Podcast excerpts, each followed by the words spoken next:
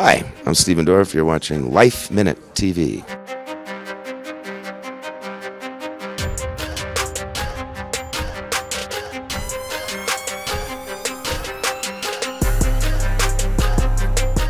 You know, I feel like uh, I'm excited to see what this one's like tonight. Yeah.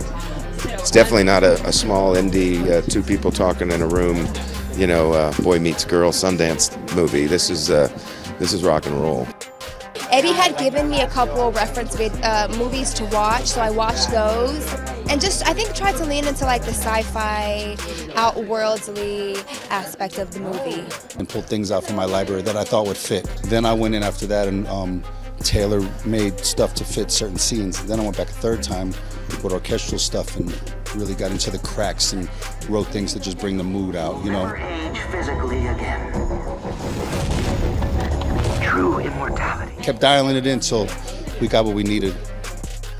Eddie is super collaborative um, in his filmmaking, and so is the cast and the crew. It was a really cool experience to to be able to collaborate and him like trust my process and him trust me to be a part of his film.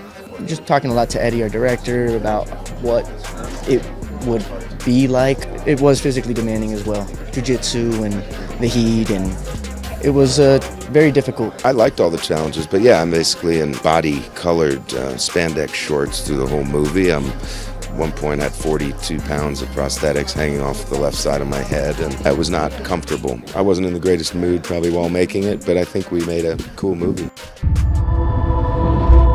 My dream is for the future of this planet